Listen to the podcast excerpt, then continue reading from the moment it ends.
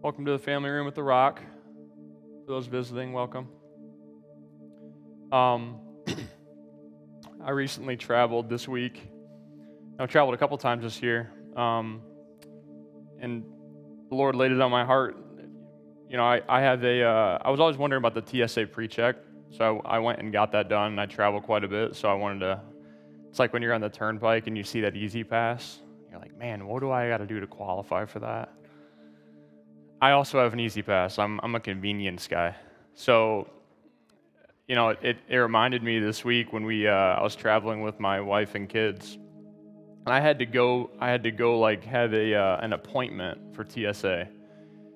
So I went to Toledo, scheduled online an appointment. Had to take my birth certificate, my license, and everything else. And anybody that's done this knows it's like a pretty harmless process, but you just got to go somewhere and like have an agent basically like I don't know interview you. Do your fingerprints and stuff like that as long as you have a clean record you can get tsa pre-check.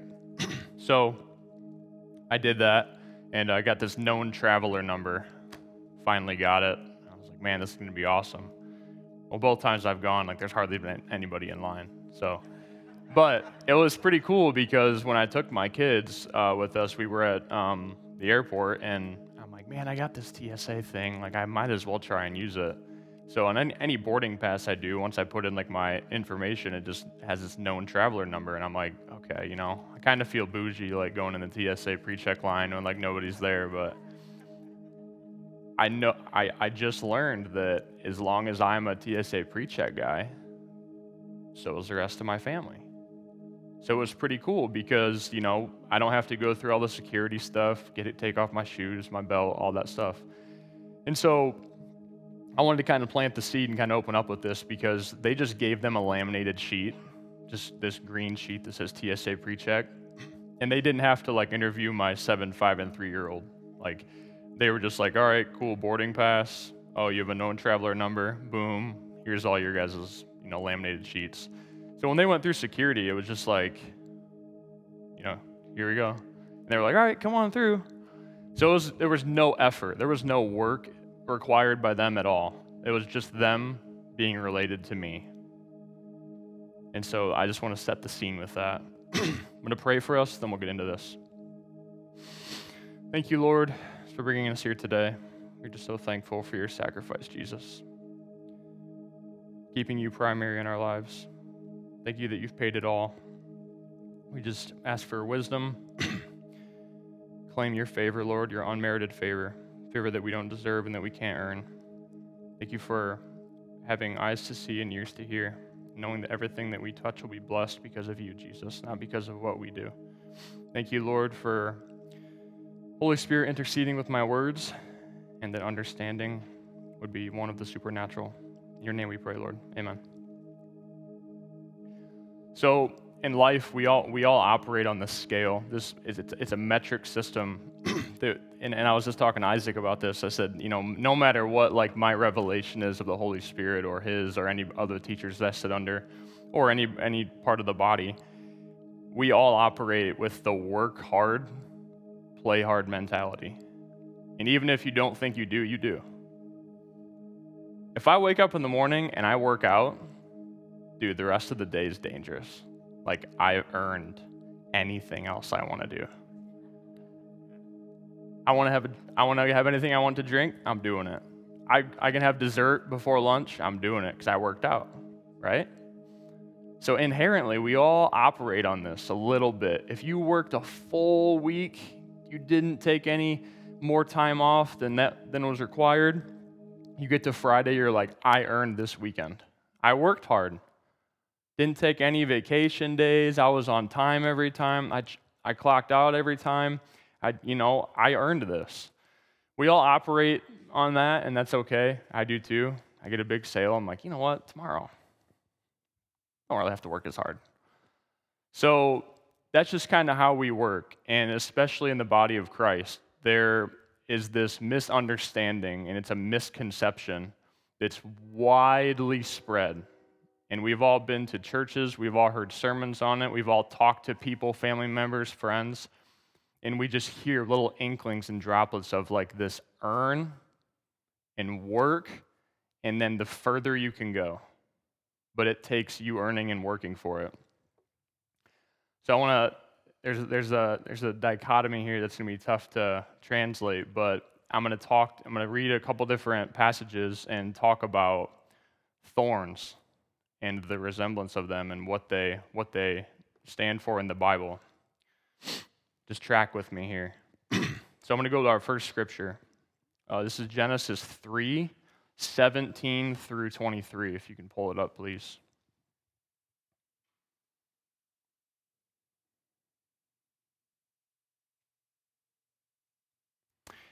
So, this is after Adam and Eve had um, disobeyed God in the garden. And he's talking to Adam, and he says, and, he's, and to the man he said, Since you listened to your wife and ate from the tree whose fruit I commanded you not to eat, the ground is cursed because of you. All your life you will struggle to scratch a living from it. It will grow thorns and thistles for you. Though you will eat of its grains, by the sweat of your brow you will have food to eat until you return to the ground from which you were made. From you were made from dust, and to dust you will return. Then the man, Adam, named, named with his wife Eve because she was mother of all who live. And the Lord made clothing from animal skin from Adam and his wife. And the Lord God said, Look, the human beings have become like us, knowing both good and evil. What if they reach out, take fruit from the tree of life, and eat of it? And they will live forever. So you'll notice in Genesis 3 18, he talks about it will grow thorns and thistles for you. So this is the first reference of thorns. I just want you to keep in mind, okay? Now we're going to jump to Genesis 21, 1 through 7.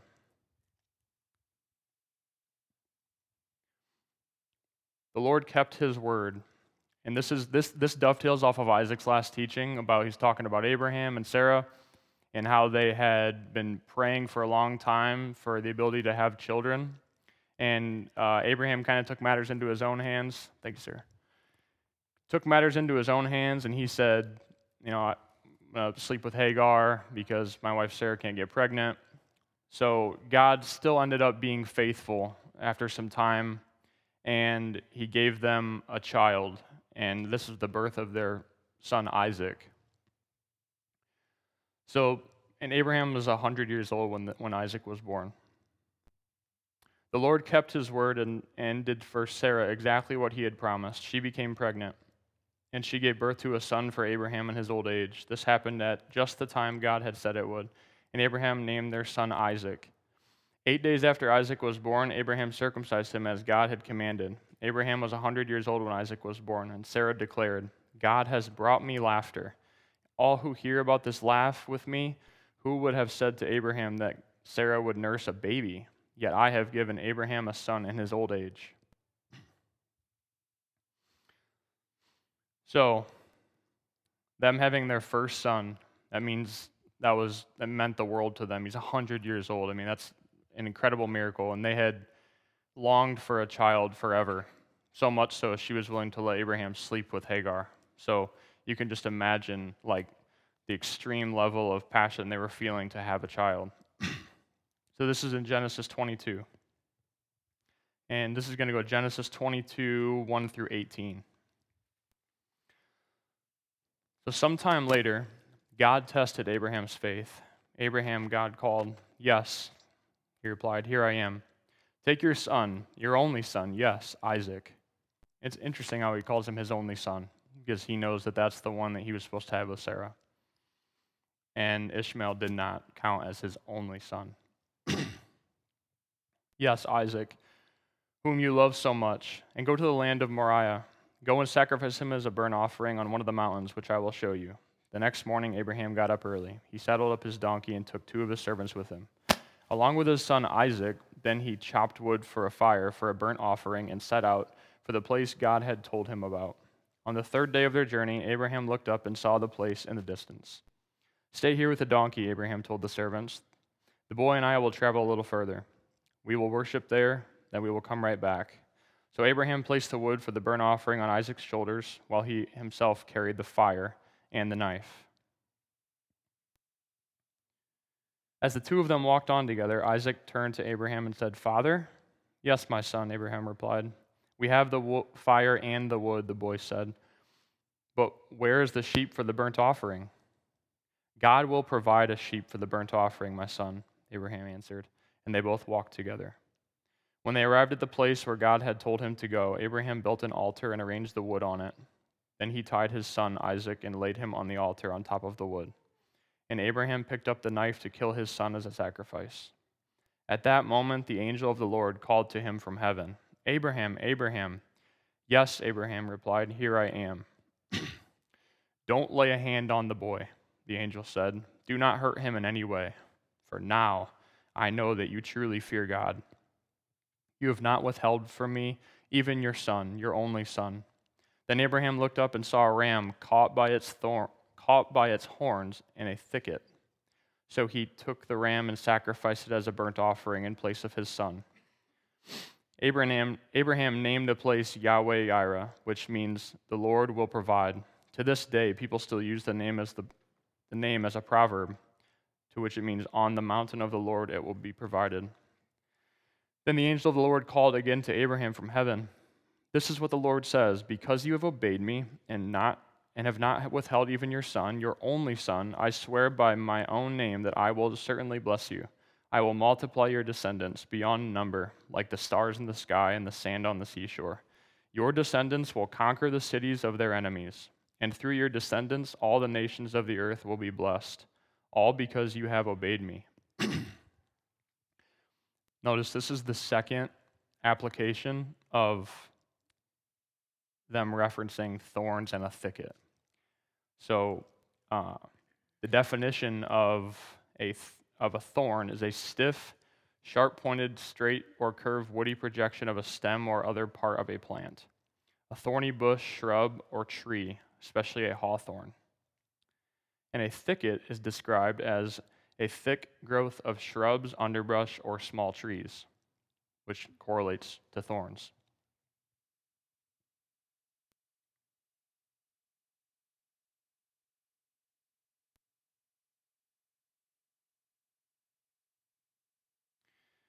So notice that there's a couple different spots in here that's just crazy. So um, in in my growth as a Christian and um, when I'd been learning, you know, about the finished work of Jesus, we, we were always taught when I was younger by Jerry, my father, and Louis, and every other church I was a part of about like foreshadowing and shadows and types.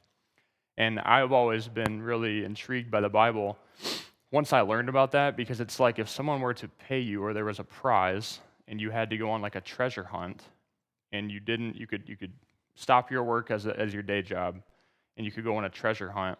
It's like watching like it's like watching like uh what's that movie? National something, National Treasure. I think that's awesome. Like they know that there's something there and they're going to go on a treasure hunt for it. That's like how I view the Bible. So it's like even these stories about Abraham, we've all like heard this story before. You start to link things together. So that's what we're doing here. So track with me. when when this ram was caught by its horns in a thicket, is a second application of a thorn. Now we're going to jump to Galatians 3. Galatians 3 5 through 13.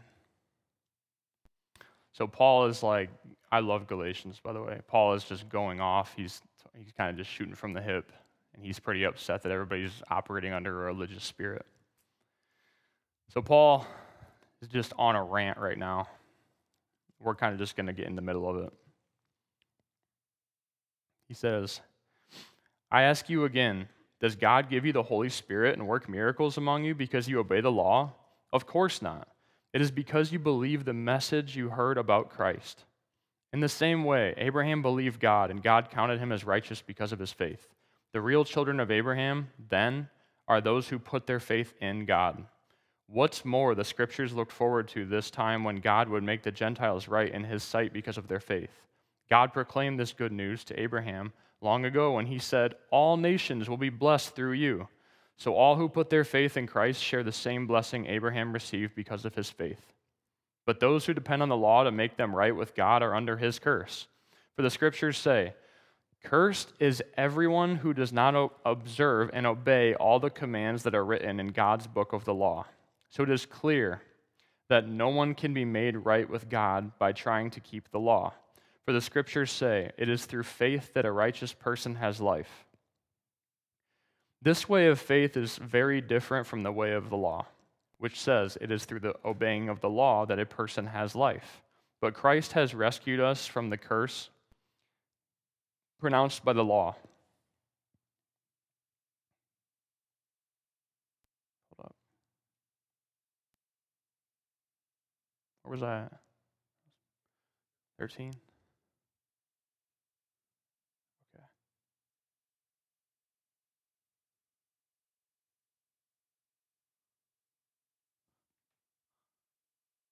Here we go. Christ redeemed us from the curse by, of law, but becoming a curse for us, for it is written, Cursed is everyone who is hung on a pole or hung on a tree. It's important. That should say tree.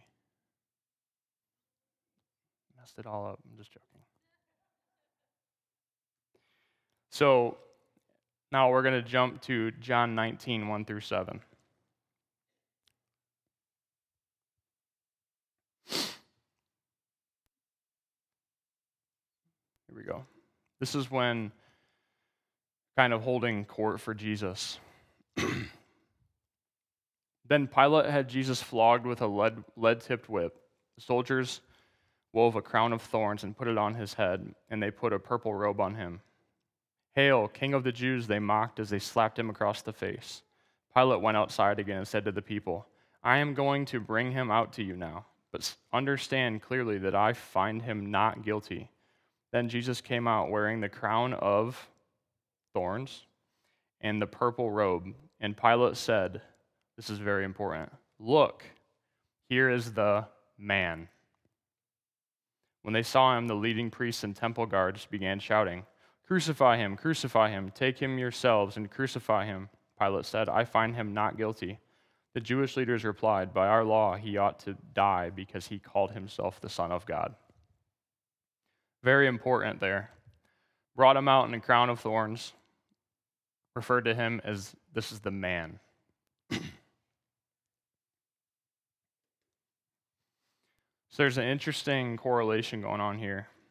And this all happened because I was cleaning up some of our shrubbery and stuff, and anytime anyone who's ever been pricked by a thorn, it's it's terrible. And I even had like some a, just a bucket of stuff that I had left in like our building, and there was some thorns and there was some brush in there, and I was just going to like put it into a bag take it to the dump, and like thorns just last forever. They never like get dull, even when they're cut off their vine or their tree. And I got like pricked by one, and that's what kind of sparked this whole conversation. Was like, why, you know, why did Jesus have to wear a crown of thorns? I know that they were like when you're growing up and as a kid, you see all these pictures even as an adult, I mean, I didn't know, so I started digging into it. And I thought it was to signify that, yes, he's, he calls himself the Son of God or the King of the Jews, they would call him. King of the Jews just means King of men. And when they referred to him as man, it shows us that Jesus wore a crown of thorns to represent cursed thorns when he cursed man in the garden from a cursed plant, which he cursed the earth, from a cursed ground that man was cursed to work for the rest of his life. God sent Jesus to, to not only fulfill, but to abolish the curse from when man messed up. So there's three things that happened. Jesus came to fulfill the curse for working for forgiveness. He came to fulfill the curse of man who hangs on a tree, because what was the significance there? Abraham took Isaac up a mountain. What did he gather with him? Wood. What did he lay Isaac on? Wood. What did Jesus, who took the wood up the mountain? Isaac. Who carried Jesus' cross? Jesus. Isaac was going to sacrifice, or Abraham was going to sacrifice his only son. God's only son was sacrificed in his place. who, was, who was actually sacrificed in his place was a lamb who was caught in thorns, and he was caught by the curse of man because those were thorns that were that grew from a cursed ground. Abraham had faith and so did his son Isaac. They said, God will provide a lamb, or he'll provide a sacrifice.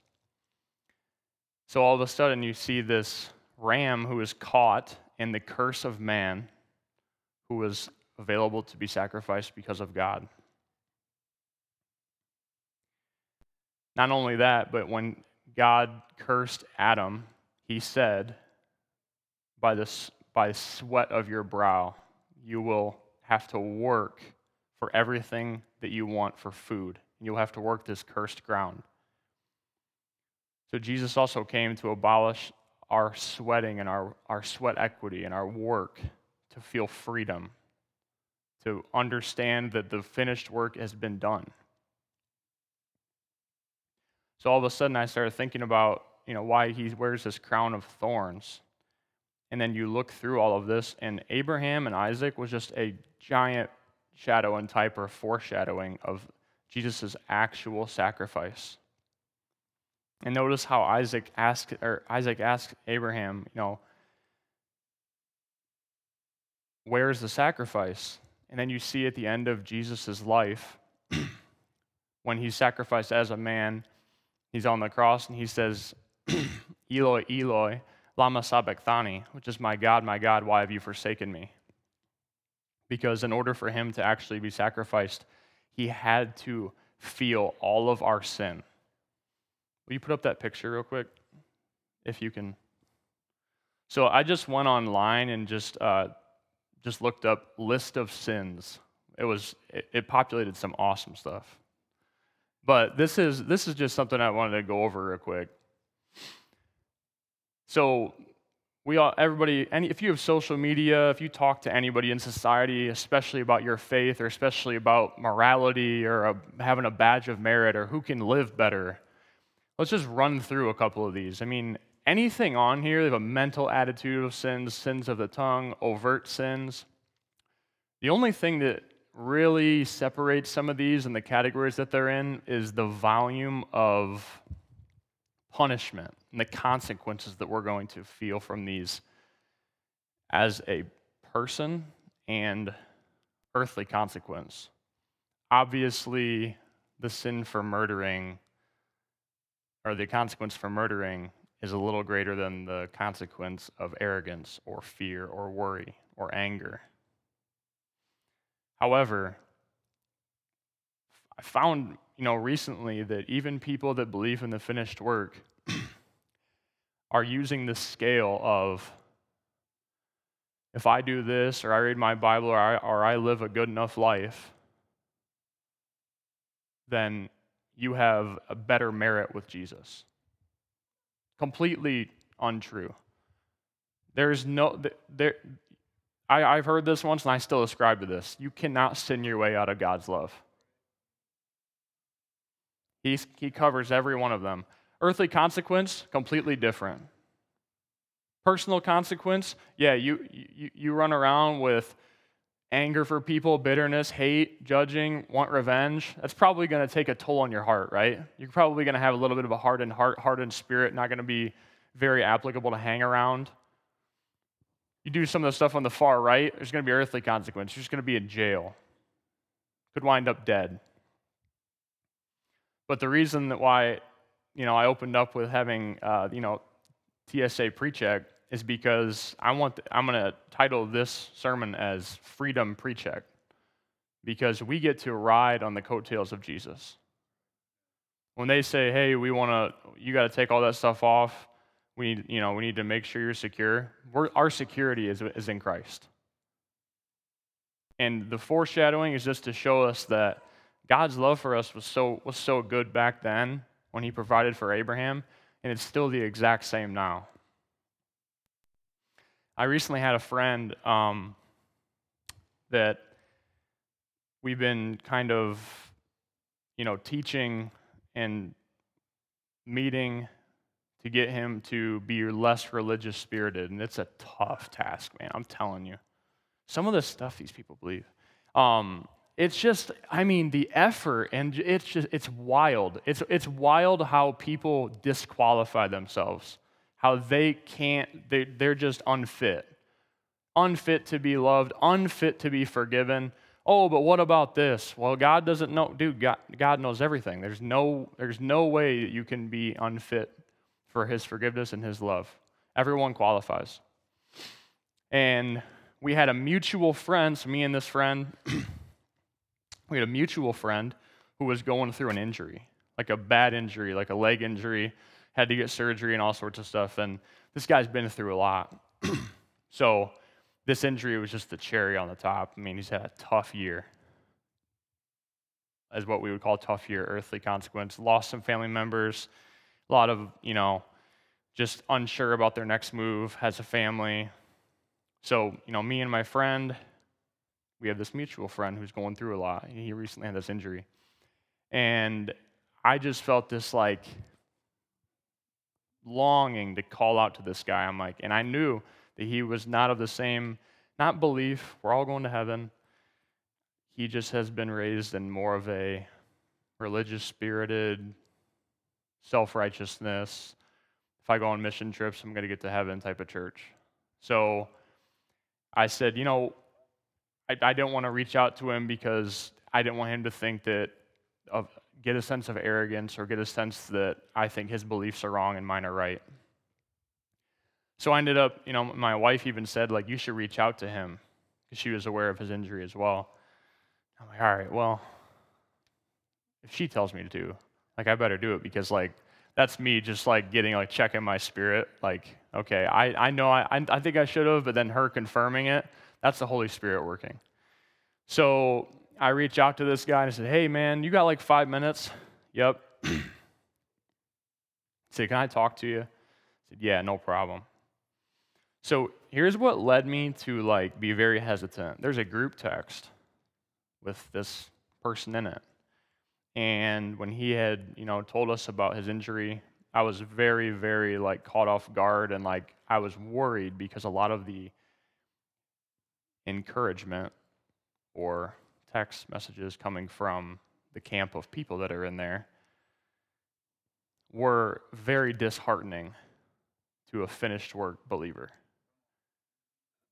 hey, my husband got injured at work and then he found Christ. Okay, Jesus didn't injure your husband.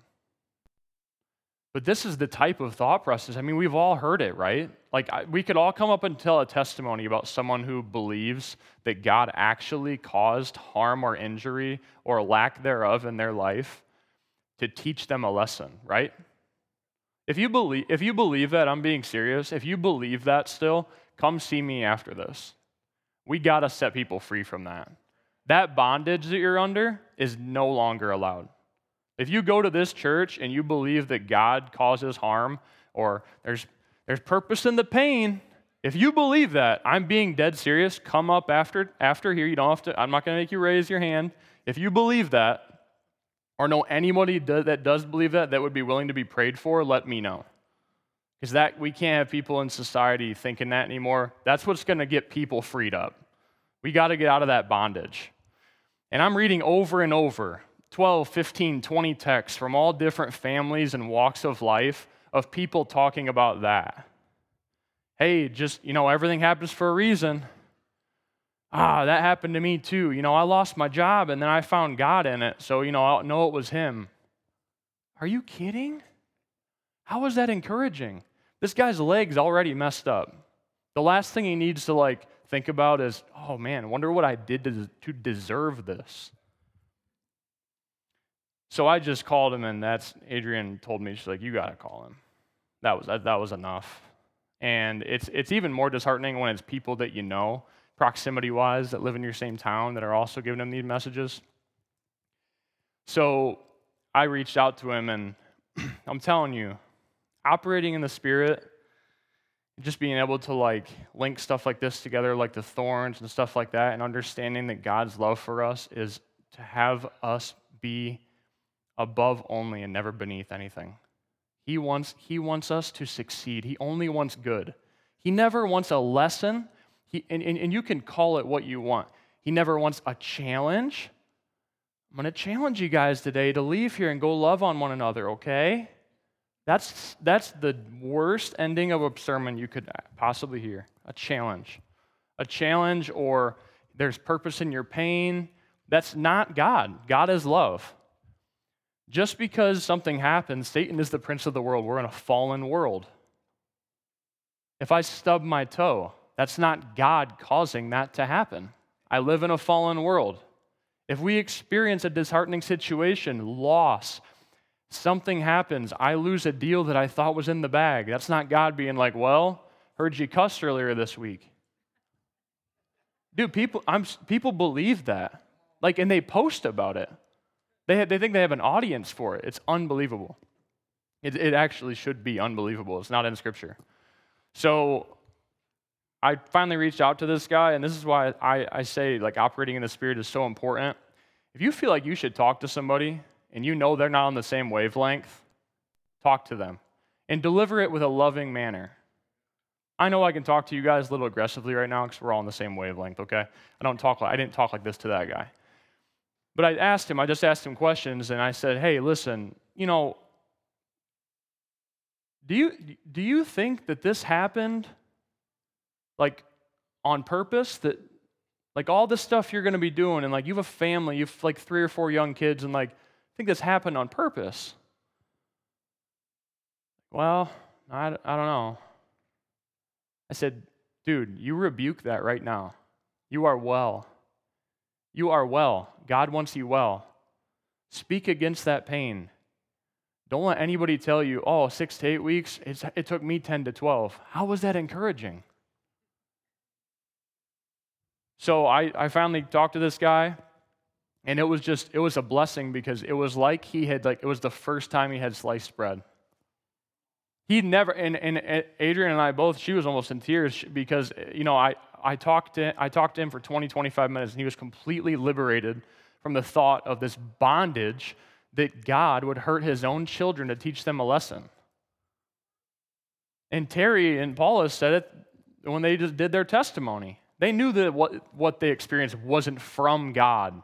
God will make good of a situation that you're in, but He doesn't mean He caused it, He's not orchestrating it. It's the first time that this guy, and I'm sure other people that are in his same boat, had ever heard anything like this. And, and, and the fact that I'm able to back everything that I'm saying up with Scripture from Old Testament and New, heaven forbid they ever read the book of Galatians. Anybody who's like under the bondage of religious spiritedness, just read the book of Galatians. There's no way that you can operate in the same mindset. And I talked to him finally, and it was like he had it, it literally a light bulb clicked. He's like, Man, I'm just so thankful for you. Love you so much, man. Thank you so much. He's like, Anytime you want to call, you have access to my life. He wasn't offended. I didn't need for him to be like, I need you to repent of everything you believe and believe my way. No, he just let me have access to his heart because I had made a difference in his life that day. Jesus had made a difference in his life that day from me operating in the Holy Spirit. And that's just one, you know, one thing I want to leave us with is just when you feel a longing to help somebody, it is it's it's hard to do. It's hard to want to pray for somebody when they need healing. It is because it's weird and society's labeled it that. But it's not weird when you have when the Holy Spirit's inside you and you feel that stirring. You should still operate in the exact same thing for people that you love that are operating in disbelief and religious spiritedness. If you feel a longing to call out to them and think that it's going to free them up from bondage and their family and their offspring, do it. Reach out with love. It's just it's the best thing that I've done and it's let me I have access to his life and access to like at least three to four other people within the same network. So I want to leave us with that. I wanted this to be short and sweet today, but I'm going to pray for us. You guys have a great day and uh, seriously, if anyone needs to be prayed for after this, from that, I'd be happy to pray over you, and the rest of our elder team would too. Don't be embarrassed to come up, and even if you want to pray us to pray for somebody in your network or your family, be more than happy to. We'll close in prayer. Thank you, Jesus, for today. Thank you, Lord, for helping us link things together in your word, Father. We're just so thankful that when we read the Bible, the Holy Spirit helps us understand shadows and types, and that every story has a link to the finished work of Jesus. We can find Jesus in everything. Thank you, Lord, just for operating in your finished work, for transforming hearts, that we will have you as our compass, Lord, to lead us to the people that have ears to hear, that have a spirit that wants to be healed, and that want to be freed of bondage from religious spiritedness and wrong belief. So thank you, Lord, so much for this body, and it will grow organically through people that have hungry hearts. And we are just so thankful for you and your sacrifice, Lord. In Jesus' name we pray. Amen.